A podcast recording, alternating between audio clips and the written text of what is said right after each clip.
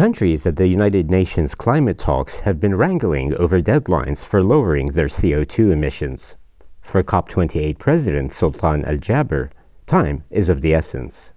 Am I satisfied with the speed and the pace? The answer is no. Time is ticking.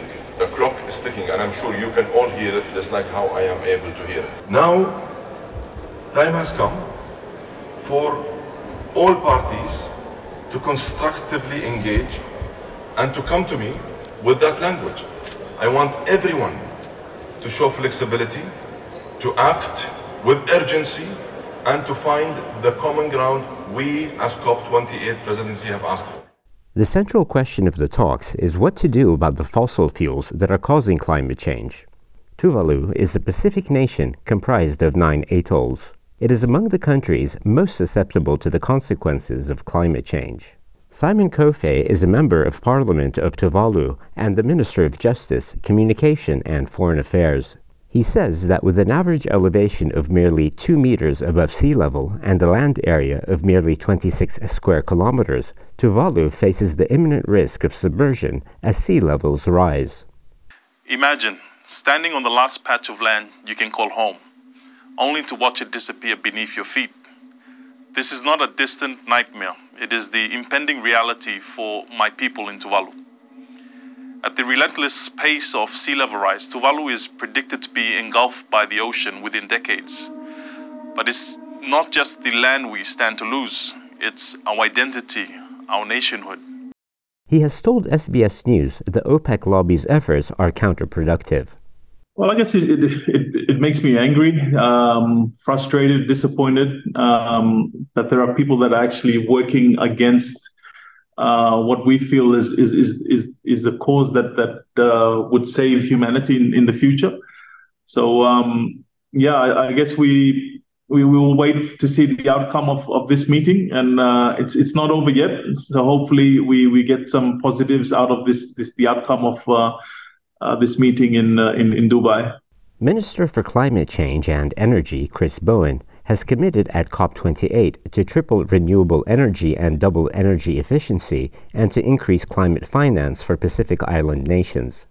He's also urged other countries to end inefficient fossil fuel subsidies, arguing this would significantly contribute to reducing global emissions. Mr. Kofe says he's grateful for Australia's commitment that's welcoming news for for us to um, to hear Australia uh, making that commitment. Uh, as you said, Australia is one of the the bigger exporters of, of, fossil fuels. So it means a lot when it, it's coming from Australia that they're they're, they're serious about uh, phasing out the on the use of fossil fuels. And it's very pleasing for us as well to have uh, Australia. We always look at Australia as a as a bigger brother and uh, it's it's always good to have them in our corner, especially in, in sorts of forums. So uh, that's very welcoming news for us. But some activists, experts, and many developing nations have criticized major energy companies and oil rich nations like Saudi Arabia and Russia for supporting a slower phase down approach for fossil fuels. Democratic Senator Ed Markey, part of a seven member team of U.S. senators visiting the talks, is concerned that some parties are attempting to downplay the crisis fossil fuels have caused. Young people of the world should be very afraid that OPEC and global oil and gas companies are working to water down this report. OPEC and the oil companies right now are trying to whitewash the um, crisis that has been created by fossil fuels. Um, and U.S. companies are part of this as well. Despite pledges at COP28 to triple renewables and cut methane emissions, analysis by the International Energy Agency has found that these commitments fall far short of limiting global warming to 1.5 degrees Celsius.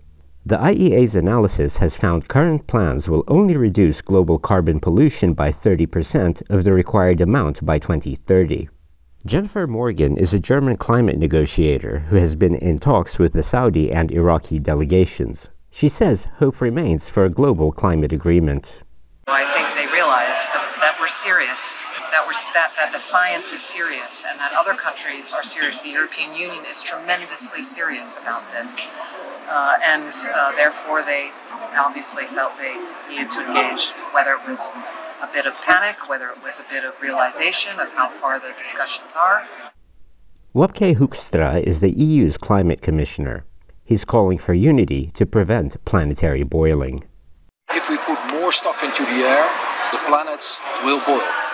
And that is what we're here to prevent. Uh, and therefore, we can have a compromise, and we should have a compromise on how we're going to do that and how we're going to divide the, the measurements. But we cannot argue with the 1.5. We cannot argue with the need to, to phase out fossil ASAP.